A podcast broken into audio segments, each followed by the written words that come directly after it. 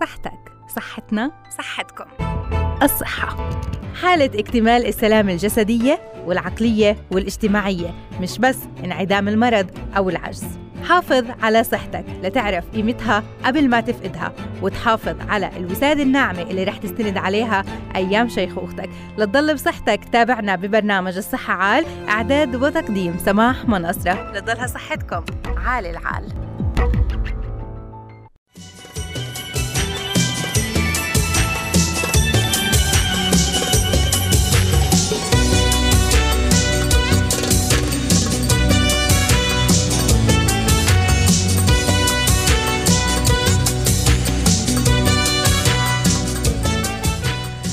أهلا وسهلا فيكم جميعا. ابتدى معكم برنامج الصحة عال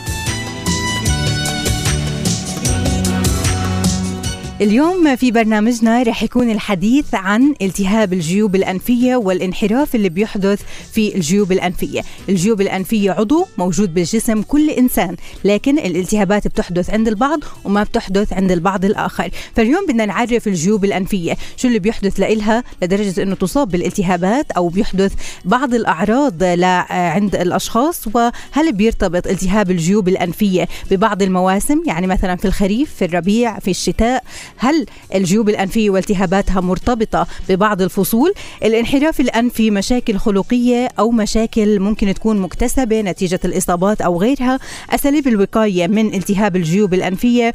ومتى بيلجأ الطبيب للعمل الجراحي لحل مشاكل الجيوب؟ كل هاي المحاور رح نناقشها اليوم على الهواء في برنامج الصحة عال متابعينا بدنا نروح لفاصل وبعد الفاصل بنضم لنا بالاستوديو الدكتور منذر عطاوني للحديث عن التهابات الجيوب الأنفية. والانحرافات اللي بتحدث الأسباب والطرق العلاجية والإجابة على مجموعة من الاستفسارات ابقوا معنا. أسعد الله مساكم بكل الخير متابعينا. حيا الله فيكم بحلقة جديدة من برنامج الصحة عال وحديثنا لليوم عن التهابات الجيوب الأنفية. شو هي الجيوب الأنفية؟ موجودة عند كل البشر لكن ليش بتحدث الالتهابات عند البعض وما بتحدث عند البعض الآخر؟ نسمع بعض الناس اللي بيحكي عندي جيوب. ما الكل عنده جيوب لكن الالتهابات هي اللي بتحدث لدرجة أنه بتظهر بعض الأعراض على شكل ممكن قحة أو ممكن ارتفاع بدرجات الحرارة أو ضيق بالتنفس. هي أعراض كثير اليوم تفاصيل هذا الموضوع مع الدكتور منذر عطاونة أخصائي أنف وأذن وحنجرة. صار ضيفنا بالاستوديو. أهلا وسهلا فيك دكتور شرفتنا. أهلا وسهلا فيك يا أخت سماح يسعد مساءكم ومساء جميع المستمعين. شكرا على الاستضافة للحديث عن هذا الموضوع المشوق. أهلا وسهلا بحضرتك. بداية دكتور بنسمع بعض الناس وممكن هاي لسه سمعتها امبارح إنه بيحكي بإنه عندي جيوب أنفية. أول شيء خلينا نحكي عن الجيوب الأنفية. شو هي؟ وهل هي موجودة عند كل البشر والالتهابات فيها. أيضا رح نتطرق لهذا الحديث. تفضل. يعني في البداية اسمحي لي أنه نوضح للناس بمفهوم بسيط أنه الجيوب هي عبارة عن, عن حجرات أو تجاويف موجودة في مقدمة الجمجمة وأسفل الجمجمة. وهي عبارة عن عضو كباقي الأعضاء مثل العين مثل الأنف مثل الأذن. يعني اللي بيحكي أنا عندي جيوب هم الجميع عنده جيوب بس هي أربع مجموعات أو أربع أزواج من الجيوب الأنفية. يتم تخلقها وتطورها في مراحل عمرية مختلفة في البعض منها يتم تكونه أثناء وجود الجنين في الرحم في مراحل متقدمة في مجموعة أخرى من الجيوب تبدأ بالتخلق من عمر ثلاث سنوات في من ست سنوات في شيء تكتمل على 18 سنة مجموعة من الجيوب. وهي الجيوب مربوطة بتجويف الأنف من خلال قنوات ماشية ومغطاة بغشاء مخاطي له وظيفته التي سنتحدث عنها لاحقا تمام. هلا الجيوب الأنفية وين موقعها بالضبط في الرأس؟ يعني موقعها إحنا لو قسمنا الجيوب الأنفية حسب التسمية وحسب التصنيف تبعها في عندنا المجموعة الجبهية والمجموعة الوجنية عندنا المجموعة الوتدية والمجموعة الغربلية. المجموعة الوجنية اللي هي تحت أسفل العين هي الأكبر حجما تقريبا مم. يمتد عرضها في بعض الأحيان 2 سم ونص إلى 3 سم في عندنا الجبهية وهي في الجزء الصلب من الجبهة فوق. العين تكون تكون مجموعة مكونة من زوجين من الجيوب الأنفية عندنا المجموعة الغربالية وهي آه، يعني تبدأ بالتكون مع عددها من ثلاث إلى خمس جيوب عند الأطفال آه، تكثر لتصبح آه، العدد تقريبا من 15 خلية إلى 20 خلية وهي موجودة بين العينين في الجانب الداخلي من العين في وجه الأنف إن المجموعة الأخيرة وهي المجموعة الوتدية وهي مجموعة مهمة توجد بالضبط أسفل الغدة النخامية في, في قاع الجمجمة. تمام. هلأ دكتور بما إن حكينا إنه الجيوب الأنفية موجودة عند كل البشر معناته لها وظيفة. شو الوظيفة اللي بتقوم فيها الجيوب الأنفية لجسمنا؟ يعني آه، آه، آه، نهائيا هي لها عدة وظائف ماشي. أما محصورة في شغلات. من ضمن هاي الوظائف أولا هي مغطاة بغشاء مخاطي في الوضع الطبيعي يكون لونه وردي ماشي. السليم الغير يفرز مخاط سائل أو شفاف أو يميل إلى الأبيض إلى اللون الأبيض. وظيفته التقاط الغبار والأتربة ترطيب الهواء في أثناء وجود الهواء الحار قبل دخوله إلى المجرى التنفسي تمام. يعني هي اللي بتعمل كمصفاة للهواء عملية داخل عملية عملية فلترة هي من أحد الوظائف. الوظيفة الثانية اللي هي آه، تناغم آه، آه، الصوت. آه بتلاحظي إنه المريض آه، بالجيوب الأنفية أو المرشح مزكم وعنده مشكلة في الجيوب بيكون في خنه في الصوت عنده صح. أو صوته غير صافي فاللي هي علاقة في نقاوة الصوت هذا الوظيفة الثانية أه. الوظيفة الثالثة هي التخفيف النسبي لوزن مم. الرأس لأنه الوزن الرأس نسبيا لو كان كله جسم صلب في حكمة ربانية في الموضوع صحيح. إنه خلق هاي التجاويف بتخفف مم. من الوزن النسبي للراس الوظيفة الرابعة اللي هي تخفيف الصدمات المباشرة آه، على الدماغ مم. يعني بنتعرض إحنا عادة بنشوف كثير إصابات في المستشفى موجودة في الوجه لولا حكمة ربنا في وجود هذه الجيوب الأنفية لكانت مم. الإصابة مباشرة مباشرة على الدماغ وأدت إلى إلى الوفاة آه، أو القتل وشيء وبالتالي هي تمتص الكثير من الصدمات في بعض الأحيان. تمام. اذا الجيوب الأنفية موجودة عند كل البشر. الجيوب الأنفية لها وظائف مهمة لحمايتنا وحماية أجسامنا من الخطر لكن يحدث التهابات للجيوب الأنفية. بدنا نستمع لمجموعة من الاستفسارات. نبدأها بسؤال آه علي؟ آه كيف يحدث الالتهاب أو الانحراف في الجيوب الأنفية؟ تفضل يعني إيه، إذا جينا لموضوع الالتهاب إحنا نقسم التهابات الجيوب الأنفية من حيث المسبب لاول شيء التهابات فيروسية التهابات م. بكتيرية أو التهابات فطرية في بعض الأحيان. هسه يجب التمييز إنه ما بين التهابات الجيوب الأنفية إحنا حكينا عن الجيوب الأنفية هي أعضاء داخل الجمجمه وشيء عندما تصاب إما تصاب بالتهاب فيروسي أو التهاب بكتيري أو التهاب فطري يكون الانحراف الغضروفي أو الوتيرة وإحنا هسه بنحكي عن جزئية أخرى اللي هو مكونات الأنف في أن الوتيرة الأنفية أو الحاجز الأنفي تكون آه، هي أحد المسببات لالتهاب الجيوب الأنفية وجود انحراف أنفي. آه، بالنسبة لانحراف الأنفي إحنا بنقسمه لنوعين. نوع بنسميه أكويرد آه، مكتسب ويكون جينيتال اللي هو خلقي. في موضوع الانحراف الوتيرة الأنفية يعني الخلقي, الخلقي بنسبة قديش تقريبا؟ يعني بنسبة 70% الأغلب خلقي. يعني فيش إنسان نقول أو فيش نسبة قليل جدا بيكون في عندها وتيرة أنفية صحيحة 100% ماشي ماشي. م-م. عادة ما تكون هناك انحرافات لهيك الناس ما أيوة. بيرضوا عن شكل أنفهم في غالب يعني الأحيان يعني هو الانحراف الوتيرة الأنفية آه، أحيانا آه، لا يمثل الشكل الخارجي م-م. هو بكون في داخل التجويف الأنفي إذا بكون في عندنا بنسميه نزل ديفورمتي أو تغير في شكل العظم الأنف أو الشكل الهرمي هذا اللي بيؤدي لتشوهات في الشكل م-م. الخارجي آه، نرجع لموضوع الانحراف يعني الانحراف عادة لما بصير عندنا ببلش إذا كان هو خلقي ماشي من ضمن م. الفئة الكبيرة ببلش بالنمو وينتهي شكل الغضروف أو الوتيرة الأنفية سواء بجزئي العظمي أو الغضروفي إيه مع سن البلوغ عمر 16 17 سنة لذلك هي العملية لا تجرى قبل هذا العمر ليش لأنه لو رحنا إحنا استأصلنا الجزء اللي فيه اعوجاج أو فيه انحراف م. وقبل هذا العمر راح ينمو الغضروف ويصير آه. بشكل أسوأ من ما كان عليه. في السابق فإحنا عادة آه، بنقسم إنه لدرجات هذا الانحراف مسبب مشاكل مشاكل آه، صعوبة في النفس من الأنف بشكل بسيط أو متوسط أو شديد جدا. آه، حديثا يعني أصبح بعض الأطباء أو شيء نعمل شيء اسمه limited septoplasty يعني جراحة محدودة لأنه مرات بيبقى آه، درجة الانحراف شديدة جدا عاملة صعوبة جدا في التنفس بيكون الحل دائما جراحي. بيكون طبعا الانحراف مستحيل إنه يزبط أو بكل مم. أدوية الدنيا والبخاخات والعلاجات مم. مش راح تأثر. هذا عظم وغضروف ما ياخذ شكله. وزواياه وانحرافات وشيء. ماشي ولا يمكن أن يؤثر هذا العلاج مم. على الانحراف الغضروفي دائما الحل لمشكلة الانحراف هو العمل الجراحي نعم العمل الجراحي تمام. ولكن العملية زي ما حكيت أنا في السابق إنه لا تعمل إلا على سن البلوغ سن مم. 16 17 سنة تمام طيب بدنا نستمع لسؤال أسمهان آه، سؤالي إنه الجيوب الأنفية هل تحدث في مواسم معينة كفصل الربيع ولا في كل المواسم؟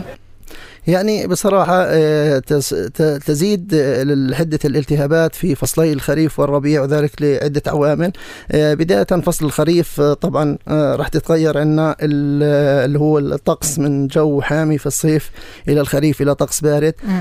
راح تزيد نسبة ال- الحساسية ماشي. راح يكون عندنا في عندنا غبار وأتربة ورياح خماسينية مثلا. فصل الربيع بيمتاز إنه تفتح الأشجار ولقاحات الأشجار هاي بتزيد من نسبة الحساسية على الغشاء المخاطي المبطن للأنف والجيوب الأنفية. وبالتالي تزيد في هذول الموسمين.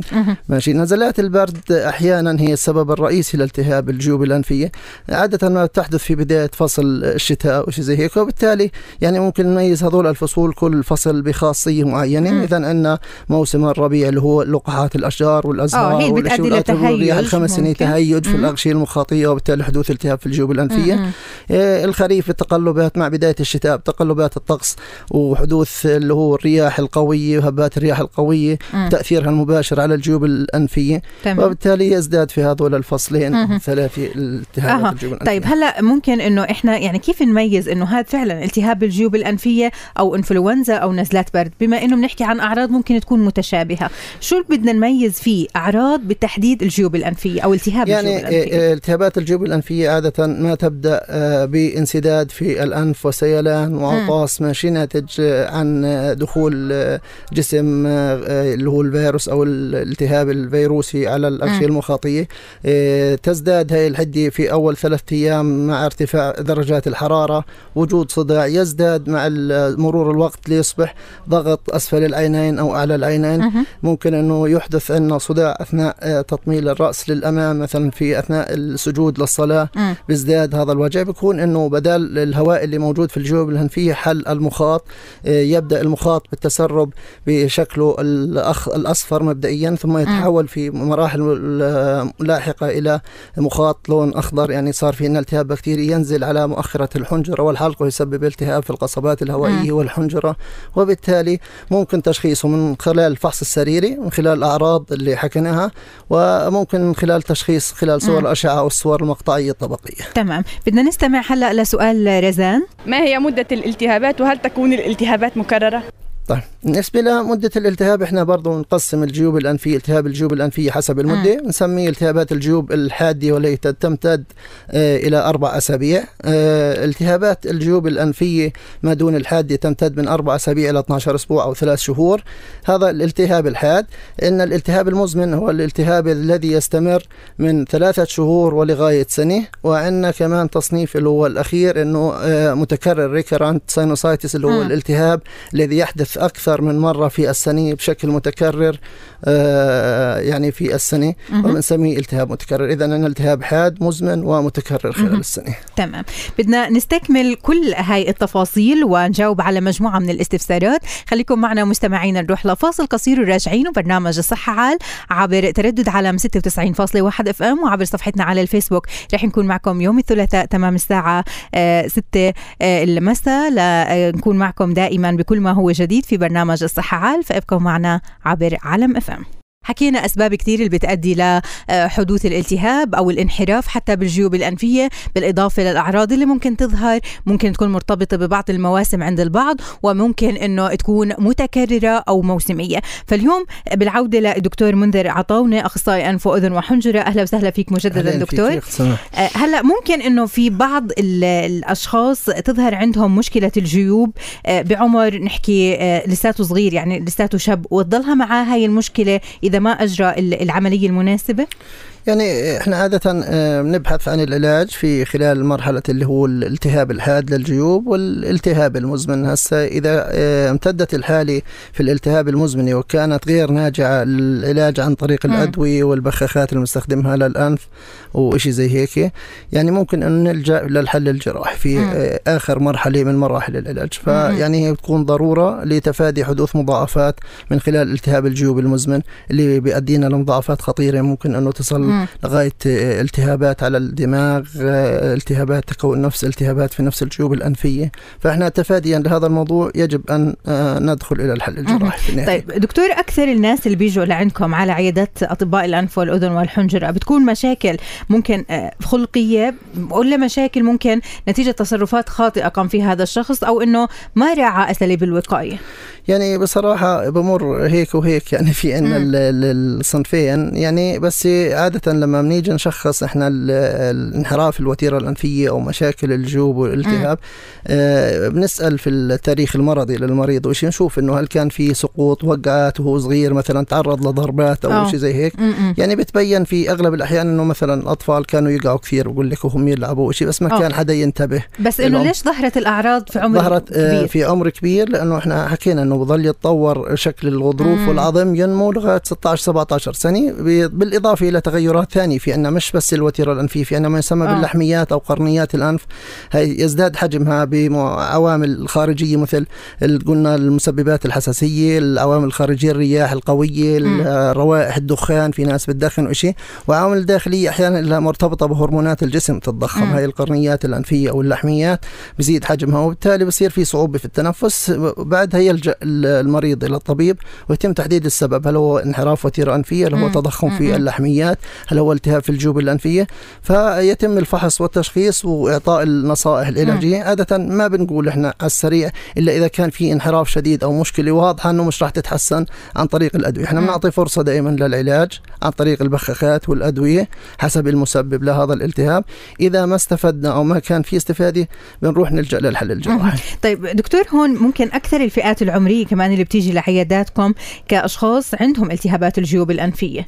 يعني فئة صراحة الشباب هم الأكثر زي ما حكينا انه في أطفال لسه مش متخلقة. عندهم أوه. الجيوب الأنفية أو لغاية سن 16 17 سنة ما بيكون كل مجموعة الجيوب الأنفية آه، مكتملة النمو. أوه. ماشي؟ وبالتالي آه، إحنا بنشوف الفئة الشباب اللي هم الأكثر من 20 25 سنة اللي بيكون عندهم التهاب في أمراض عندهم مشاكل حساسية في أمراض عندهم مشاكل الربو. هذول بيكون شيء مرتبط بالجيوب الأنفية. في ناس عندهم مشاكل آه، خلقية أو في جينات في حركة الأهداب المبطنة للغشاء المخاطي سواء في القصبات الهوائية في الرئة آه، أو في الجيوب الأنفية. هذول بيعانوا من التهاب متكرر حتى في عمر صغير وظل معهم مدى الحياة. فهذول بكون علاجهم يعني على عدة مراحل في السنة وإشي زي هيك بنحاول نخفف فيه في علاجات وقائية حاليا الناس تأخذ أطعمة الإنفلونزا وإشي زي هيك اللي بتخفف من حدة نزلات طيب البرد المدخنين بتظهر عندهم مشاكل الجيوب الأنفية أكثر من غيرهم؟ أكيد هم عرضه يعني من أكثر الناس عرضه لالتهابات الجيوب الأنفية. لأنه عندنا الأغشية المخاطية المبطنة مع الدخان والنيكوتين وخصوصا اللي بدخنوا الارجيله مع كمان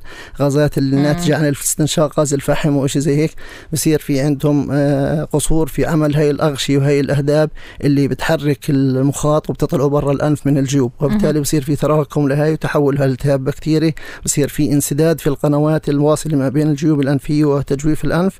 وبالتالي بصير يحدث بدل ما يكون في عندنا هواء في الوضع الطبيعي في الجيوب الأنفية بصير في عندنا مخاط بتحول إلى مدي بتحول إلى اكياس بتحول إلى غير ذلك بصير يسبب صداع مستمر صح. زي هيك. يعني إحنا بدنا نحكي عن الأعراض بالتحديد دكتور إنه اللي عندهم الجيوب الأنفية بضلها هاي المنطقة كلها توجع. هاي المنطقة اللي تحت العين تحت والأذن؟ العين إذا كان إذا كان الجيب الأنفي الوجني بنحكي إحنا حكينا عن تقسيمتهم بتكون أسفل العين. إذا كان في الجبهة بده يكون فوق العين في ضغط في pressure ماشي؟ حتى بنشعر في بعض الأحيان إنه وجع بالراس وجع بالدان وجع نعم. بالطواحين نعم. حتى بالفم. بالضبط. هي هي الجيب الأنفي في في قاعدة الجيب الأنفي اللي هو مم. الأسنان والطواحين اللي بتمر بتكون قريبة في أوه. بعض الأحيان مم. إلى الجيب الأنفي هسه بعض آه الأحيان بيكون سبب التهاب الجيوب الأنفية ومشاكل في الأسنان والطواحين وبالتالي يعني الأشعة هي اللي بتحدد لنا شو السبب وش زي هيك ممكن تشخيصها من خلال الأشعة أو من خلال الفحص السريري يبين إنه السن اللي قاعد تحت الجيب الأنفي إنه في مشكلة أو لا تمام بدنا نروح كمان مرة لفاصل مستمعينا وبعد الفاصل بنرجع لاستكمال حديثنا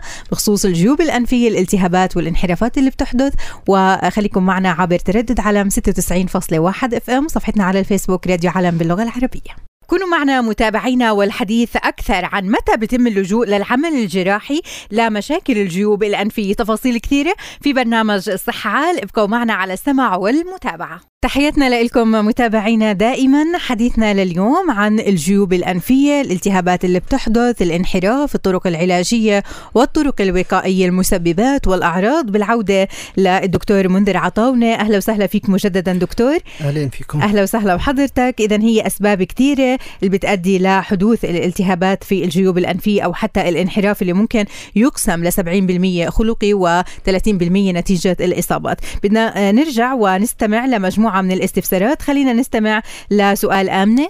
هل يتعرض كبار السن للانحراف الأنفي أكثر من غيرهم مع التقدم في السن؟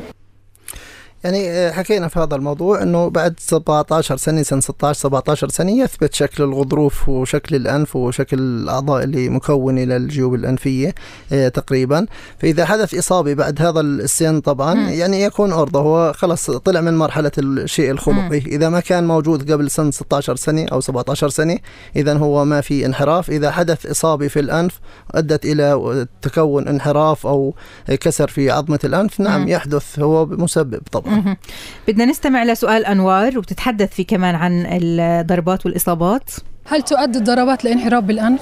شيء أكيد طبعا حسب قوة الضربة ومكان الضربة. آه ان الجزئين من مكونات الأنف. الجزء العظمي والجزء الغضروفي.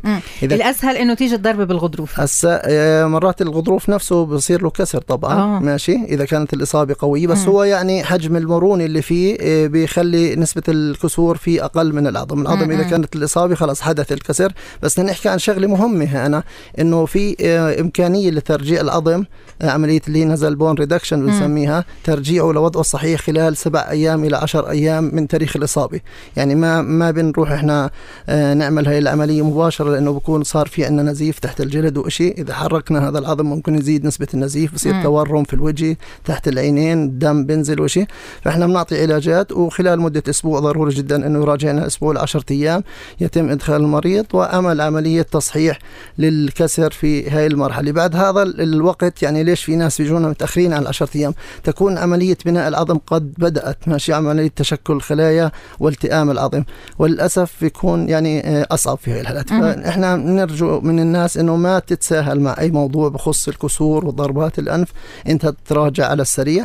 أساس أنه من يصير مضاعفات خطيرة أنه بعدين يكون صعب علينا تصحيح. طيب هلا ممكن أنه يعني الشخص يتعرض لضربة أو لإصابة على الأنف مباشرة وممكن أنها تحدث بعض الأشياء الأشياء اللحظية يعني يصير في وجع لكن المريض سرعان ممكن ما يخف هذا الوجع فخلص ما يعني ما يروح لدكتور وما يعالج هذا الموضوع. بس إنه ممكن ما ينكشف الكسر وهذا الموضوع يأثر عليه مستقبلا؟ شيء أكيد طبعا. إحنا أحيانا آه، بصير ضربي الناس ما بتتوجه للطبيب وش زي هيك. برجع إنه بقول لك الولد صار يشخر أو بطل يقدر يتنفس من أنفه. بنلاحظ إنه صار عندنا نزيف ما بين الغضروف والغشاء المخاطي المبطن للغضروف وسكر الأنف. وهذا إذا ترك لمدة أطول الأطفال هذا الدم اللي تسرب أو صار في نزيف تحول إلى مدي يدخل عليه التهاب بكتيري ويحدث تحلل للغضروف للأسف وبنزل شكل الأنف يختلف في مراحل لاحقة بنسميه أنف أفطس أو صدر نوز وللأسف هذا بيؤدي إلى حدوث مضاعفات كبيرة. فإحنا دائما نقول يعني أي شيء مش غلط استشارة الطبيب ماشي؟ يعني الفحص الدوري وشيء زي هيك ببين إنه هل حدث مضاعفات آجلة أم آجلة من خلال الضربة أو لا. طيب نستمع لسؤال أم محمد. هل مشكلة التشخير دائما سببها مش... آه، الجيوب الأنفية؟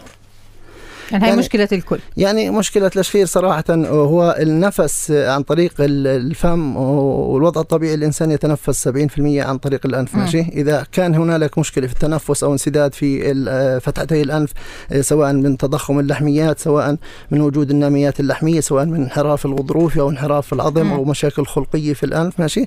يحدث التنفس من خلال آه، الفم وبالتالي يؤدي إلى ارتخاء في عضلات سقف الحلق ماشي؟ وحدوث الشخير.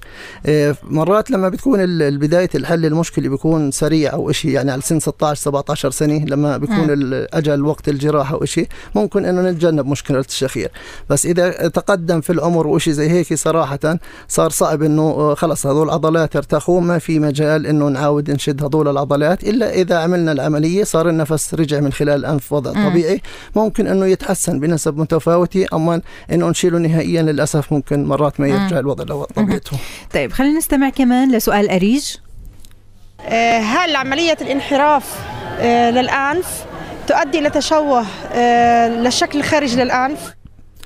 آه، سؤال آه، مهم صراحة. يعني آه، عادة إذا انعملت عملية الانحراف الغضروفي تم إزالة جزء أكبر من اللازم أو الجراح لم يراعي ال- ال- اللي هو عملية تثبيت الأنف. ال- ال- شكل الأنف مبني على شكل هرمي وفي وجود جزء غضروفي. إذا كان الجراح قد يعني استأصل جزء كبير من الغضروف صراحة وفقد وظيفة الدعامة اللي موجودة بشكل الأنف ممكن أنه يحدث تغير في شكل الأنف يصير اللي هو السدل نوز أو الخشم الأفطس مم. وبالتالي يعني هذا تعود إلى الجراح ومهارته وكيفية يعني إجراء العملية تمام بس إنه العملية يعني جزء منها جراحي تجميلي وجزء منها جراحي علاجي صح إحنا ال- ال- بنهتم في عملية الانحراف في الوتيرة الأنفية بالجزء اللي هو ال- العلاجي. العلاجي أو أساس نحسن. النفس في ناس بيكون إذا كان عندهم شكل الخارجي أو في تشوهات في الشكل الخارجي للأنف يعني ينصح بعمل العمليتين في آن واحد وهي مم. عملية سيبتوراينوبلاستي بنسميها عملية تجميلية مع وظيفية ماشي؟ مم. ليش؟ لأنه الجزء من الغضروف اللي بنشيله اللي كان في انحراف أو مسبب انسداد في قناه ممكن نستخدمه في العملية التجميلية بحيث إنه ندعم الأنف ونخليه نستخدم هذا الجزء من الغضروف للأنف مم. لأنه من نفس الجسم وبالتالي هي عملية تختلف كليا عن العملية التجميلية. آه بس إنه لازم تكون دقيقة جدا. نعم صحيح. هي بيعملها طبعا في أطباء تجميل بيعملوها بيكون اهتمامهم على الشكل أها. وما بيركزوا كثير على مم. الوظيفة تاعت الأنف لا فممكن بس لازم الشكل يكون تعاون بينكم بالضبط أيوه فالمفروض اللي يكون في تعاون بحيث. إنه نحسن الشكل ونحسن الوظيفة مظبوط. في نفس الوقت مم. بحيث إنه ما إحنا زبطنا الشكل صغرنا الأنف وسكرنا وخلص. على النفس آه آه ماشي صح فيجب إنه يكون في آه، موازنة ما. بين الأمرين الشكل والوظيفة تمام رح نجاوب كمان على مجموعة من الاستفسارات الكتير اللي بعثوا لنا إياها كمان مستمعينا ومتابعينا آه، رح نجاوب عليها بعد ما نروح لفاصل قصير وبعد الفاصل راجعين خليكم معنا والصحة عال كونوا معنا متابعينا والحديث عن النصائح والاحتياطات لتجنب مشاكل الجيوب الأنفية والأشخاص اللي عندهم أصلا الجيوب الأنفية دائمة الالتهاب ممكن بشكل مستمر. شو الأمور اللي لازم يراعوها؟ فإبقوا معنا تفاصيل كثيرة في برنامج الصحة عال. أسعد الله مساكم بكل الخير متابعينا دائما. متواصلين إحنا وأنتم برنامج الصحة عال.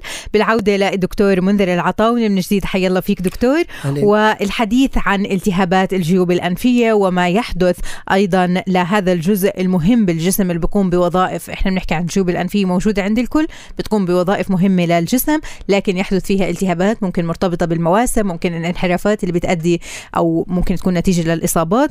فبدنا آه، نجاوب على مجموعة من الاستفسارات أيضا بكل ما يتعلق بالتهاب الجيوب الأنفية والمشاكل اللي بتحدث للأنف خلينا نستمع لسؤال محمود ما هو سبب النزيف الأنف المتكرر؟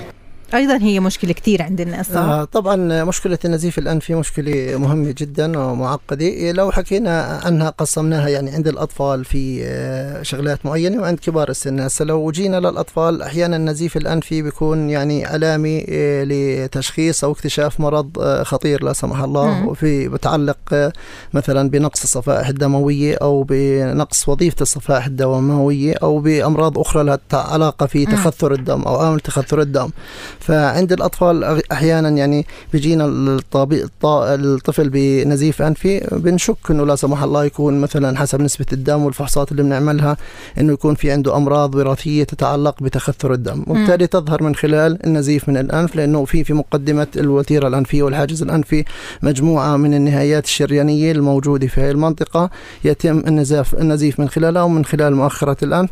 وبالتالي إحنا نقوم بعمل فحوصات آه، للمريض تتعلق بالدم والصفائح الدموية تخثر الدم نسبة التميع في الدم وإذا شخصنا هي الحالة يعني بنوجههم للعلاج في عيادة الدم أو عند الأطفال وإحنا نتحكم في هذا النزيف من خلال وضع فتايل داخل الأنف لتوقف هذا فيما يخص الصغار آه فتايل بتكون صعبة جدا صح؟ طبعا آه صعبة ومؤلمة لأنه مم. إحنا عملنا ضغط على منطقة النزيف وسدينا الأنف يعني مم. ما بطل في نفس من خلال الأنف حتى عند آه. إزالتها يعني كثير من الناس اللي أجروا هاي العملية عند إزالة الفتايل نعم. ممكن أصعب من الوجع العملية. يعني صراحة قديما كان يستخدم الشايش أو أوه. الكلاسيكي القديم هسه في عندنا مواد أفضل وأكثر تطورا أخف الوجع واسهل على المرضى. هذا فيما يتعلق بالأطفال. ممكن أحيانا يحدث النزيف عند الأطفال بسبب وجود أجسام غريبة داخل الأنف عادة ما يكتشف هذا الجسم الغريب بعد مدة طويلة. تبدأ رائحة كريهة تخرج من الأنف وسيلان دم وإشي. بعدين بتوجه الأهل للطبيب بيكتشف إنه في جسم غريب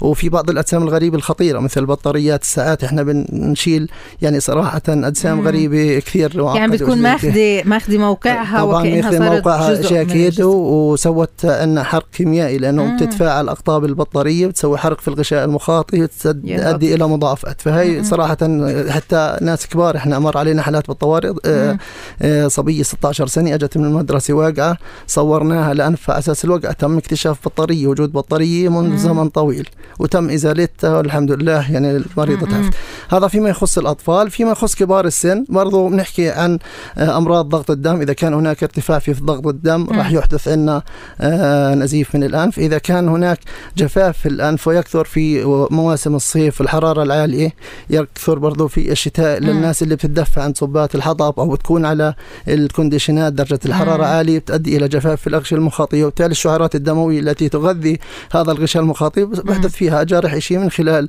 ممكن عطسه من خلال آه، لعب في الأنف يعني إنه يصير النزيف. فهذه أسباب النزيف الأنف بشكل عام. طيب خلينا كمان نستمع لسؤال عيسى وراسنه سؤال الدكتور الانفذ الحنجرة. شو أسباب إنه لما الواحد يشم ريحة العطر إنه بصيبه صداع أو بتضايق من الريحة؟ آه، هل إن الحساسية لها أنواع كثيرة ولا نوع بحد ذاته للانفذ والحنجره يعني بصراحة المسببات الحساسيه الحساسية كثيرة جدا ولا يمكن آه، إحصائها. بس بنحكي هنا عن جزئية الروائح القوية. طبعا الروائح القوية آه، بتتقبلها الاغشيه المخاطيه والمستقبلات الحسية اللي موجودة على الاغشيه المخاطيه يحدث تضخم وتحسس منها. يعني هي ردة فعل غير طبيعية من الأجسام التي تتحسس على هذه الروائح وهذه المسببات. بالتالي يحدث تضخم في الاغشيه المخاطيه وتعمل على انسداد الأنف وتضيق آه، المجرى فتحتي الانف الأنف وبالتالي صعوبة في التنفس من خلال الأنف وحدوث صداع ومشاكل في النفس وفي الجيوب الأنفية. فهي عملية تحسسية يجب الابتعاد عنها الناس اللي بتعرضوا لها أهم علاج لها هو الابتعاد عن المسبب. ماشي؟ وبالتالي إحنا نتجنب في ستات البيوت اللي بيشتغلوا في مواد التنظيف. الكلور الفلاش الشغلات القوية جدا. رائحتها بتكون قوية جدا قوية جدا نعم. وهي بتأثر على الأغشية المخاطية وبالتالي تحدث انسداد في مجرى النفس والتهاب في الجيوب الأنفية. فيه نستمع لسؤال ياسمين. هل يؤدي التهاب الجيوب ضعف إلى الشم ولا آه, آه يعني طبعا أكيد التهاب يعني شو اللي بيصير للتذوق نعم هو العصب العصب المسؤول عن الشم موجود في أعلى مم. الأنف ماشي آه وبالتالي عند حدوث تضخم في الأغشية المخاطية يعمل على تثبيط اللي هو استقبال هاي الكميات من الروائح مم. القوية للعصب ووصولها لأنه في عندنا برضه ضيق في النفس ما بتصل كمية الروائح بشكلها الكفايه للأنف وبالتالي آه تخف حاسة الشم والتذوق كذلك نفس الشيء يعني هو العصب اللي مم. مسؤول عن التذوق يحدث تضخم في الأنسجة والأغشية المخاطية يعمل تثبيط لعمل هذا العصب وبالتالي تخف حاسة الذوق وحاسة الشم وخصوصا في نزلات البرد والسيلان والعطاس والأمور نعم. بس هاي ممكن كمان مشكلة إنه الشخص يفقد آه، آه، حاستين أو ممكن إنه يفقد يعني هم الإحساس صراحة. مرتبطات نعم مرتبطات حاسة الذوق وحاسة الشم آه، مرتبطة باللي هو تضخم الأغشية المخاطية والتهاب الأغشية المخاطية.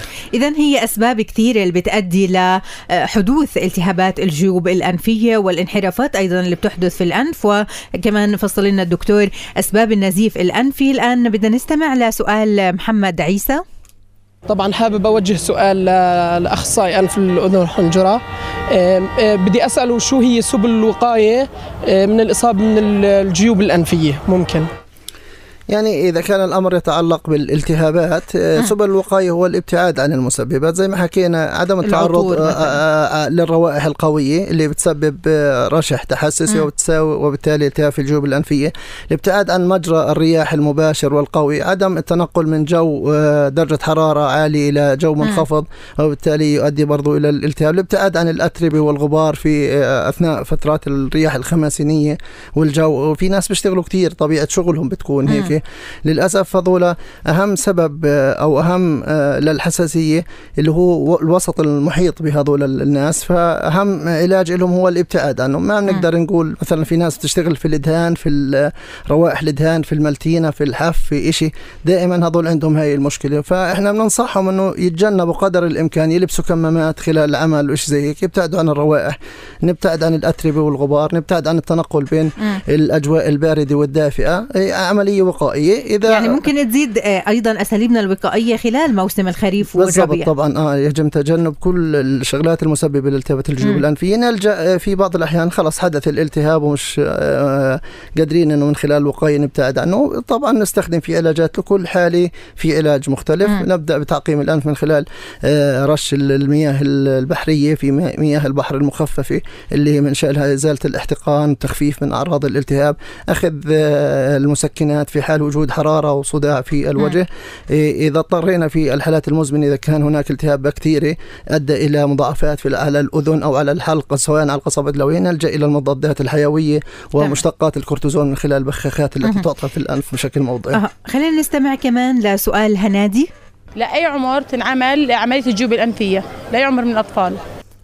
يعني الأطفال يجب التمييز إيه، بيجينا كثير يعني بقول لك شو عملية الطفل بيقولوا لك جيوب أنفية لا هي مم. مش جيوب أنفية هي في عندنا اللوزتين وعملية اللحمية أو اللوزة الثالثة مم. بنسميها هي العملية التي تعمل للأطفال ماشي في بعض الأحيان في في عمر 12 سنة بصير عندنا التهاب في الجيوب الأنفية نعمل عملية غسيل للجيوب الأنفية آه. بس تصحيح وتيرة أنفية أو انحراف لا يتم عملها مم. قبل هذا العمر ال 16 أو 17 سنة إلا في حالات نادرة جدا لما يكون عندنا انحراف شديد جدا جدا نعمل جراحة للتسهيل على المريض بحيث أنه لما يبلغ سن 16 17 سنة تنعمل العملية بشكل كامل أها طيب دكتور هلأ لما يكون في التهابات بالجيوب الأنفية حكينا نعم. الانحراف ممكن دائما هو العمل نعم. جراحي لكن التهابات الجيوب الأنفية متى بتضطروا للعمليات الجراحية يعني صراحة إذا لم يكون هناك نجاعة من خلال العلاج الدوائي مم. للجيوب لالتهابات الجيوب الأنفية في عندنا آه، طرق حديثة للعلاج مم. اللي هو جراحة الجيوب الأنفية بالمناظير هسه موجودة في كل العالم في عندنا مركز متطور في مستشفى ريح الحكومي ماشي؟ إحنا بنحول الحالات عليه للأسف عندنا هان في الخليل مش موجود لسه هذا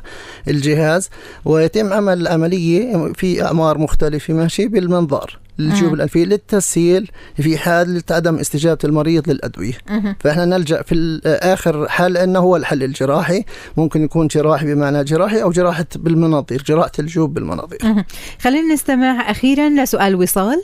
بدي أسأل الطبيب إمتى بنقدر نزور إذا كان في انحراف في الجيوب الأنفية آه، نرجع برضو لنفس الموضوع آه، الانحراف يعني ممكن عند الأطفال أحيانا يكون في انحراف وفي عنده لحمية الأطفال أو مم. التهاب في اللوزتين أو تضخم في اللوزتين أو التهاب متكرر هسا بما أنه ما بنقدر نعمل عملية الانحراف في سن متقدم مم. ممكن نعمل عملية اللحمية الأنفية تسهل عليه في النفس ماشي؟ لأنه بيبقى عندنا هين سببين لصعوبة النفس من خلال آه. الأنف هو وجود الانحراف الأنفي ووجود لحمية أنفية. فبنلجأ لتشخيص اللحمية الأنفية من خلال الأعراض من خلال صورة الأشعة. مهم. وبالتالي إذا هناك لحمية أنفية يمكن ازالتها في من عمر سنة لعمر 14 سنة هاي بتنشال. بنشيلها للتخفيف على المرض آه، المريض اعطائه علاجات مثل البخاخات اللي حكينا عنها. وعند اكتمال السن القانوني للعمليه اللي هو 16 17 سنة يلجأ إلى الطبيب. لأخذ موعد لعملية ال- آه، الجراحه تمام. إن شاء الله نكون ألمينا بهذا الموضوع بس بدنا منك دكتور إنه نقدم للمستمعين نصيحة أخيرة فيما يتعلق بالجيوب الأنفية وأهمية متابعتها إذا حدثت فيها التهابات إذا في عنا انحراف لحتى يعني ما نوصل لممكن صعوبة في معالجة هاي الحالة. يعني بصراحة آه، بحب أوجه يعني رسالة إنه في حال ال- وجود التهابات الجيوب الأنفية بلاحظ إنه في كثير ناس مثلا راحت أخذت علاج آه، من عند الصيدلي آه،. لحالها بدون اللجوء آه بالضبط أو كانوا يتعالجوا لمدة طويلة عند آه، آه، طبيب عام مم. شيء يعني في حال آه، حدوث مثلا آه، انسداد في الأفق في العلاج مع هذا المريض يعني يجب التوجه إلى الأخصائي فهو هو مم. الشخص الملم بالموضوع هو اللي يستطيع تقديم النصيحة أو المشورة أو ال- العلاج تمام بشكله الصحيح ماشي يعني للأسف في ناس لحد ال- الآن بتلجأ إلى الطرق التقليدية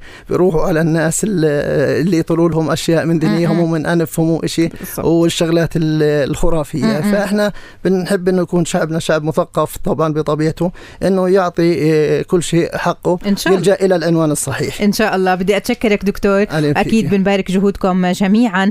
أطباء الأنف والأذن والحنجرة تحياتنا لكم للدكتور منذر عطاونة آه، أخصائي أنف وأذن وحنجرة. كان ضيفنا بالاستوديو. يعطيك ألف عافية دكتور. شكرا. جزيلا. شكرا لكم على الاستضافة وشكرا لراديو عالم. الله يسعدك. شكرا ونتمنى لكم جزيلا. التوفيق إن شاء الله. شكرا. وصلنا لنهاية حلقتنا لليوم من برنامج الصحة. شكرا لكم لحضراتكم مستمعينا ومتابعينا دائما عبر صفحتنا على الفيسبوك. شكرا لفريق عمل البرنامج. كان معي بالهندسة الإذاعية والإخراج الإذاعي تامر الكركي يعطيك ألف عافية والتنسيق والتنفيذ على الهواء لحافظ تلاحمة ومالك صنقرط يعطيكم ألف عافية. والزملاء في غرفة التحرير شكرا لكم شكرا لزميل محمد الخطيب. آه كمان رح يكون معنا في مونتاج هاي الحلقة وزميلتنا إسراء في التصميمات. يعطيك ألف عافية. وجميع الزملاء في الإشراف شكرا لحضراتكم جميعا. لكم تحياتي أنا سماح منصرة في أمان الله. إذا عجبكم البودكاست لبرنامج الصحة عال بإمكانكم متابعتنا لحلقاتنا المصورة من برنامج الصحة عال الرابط بالوصف أعلى الصفحة.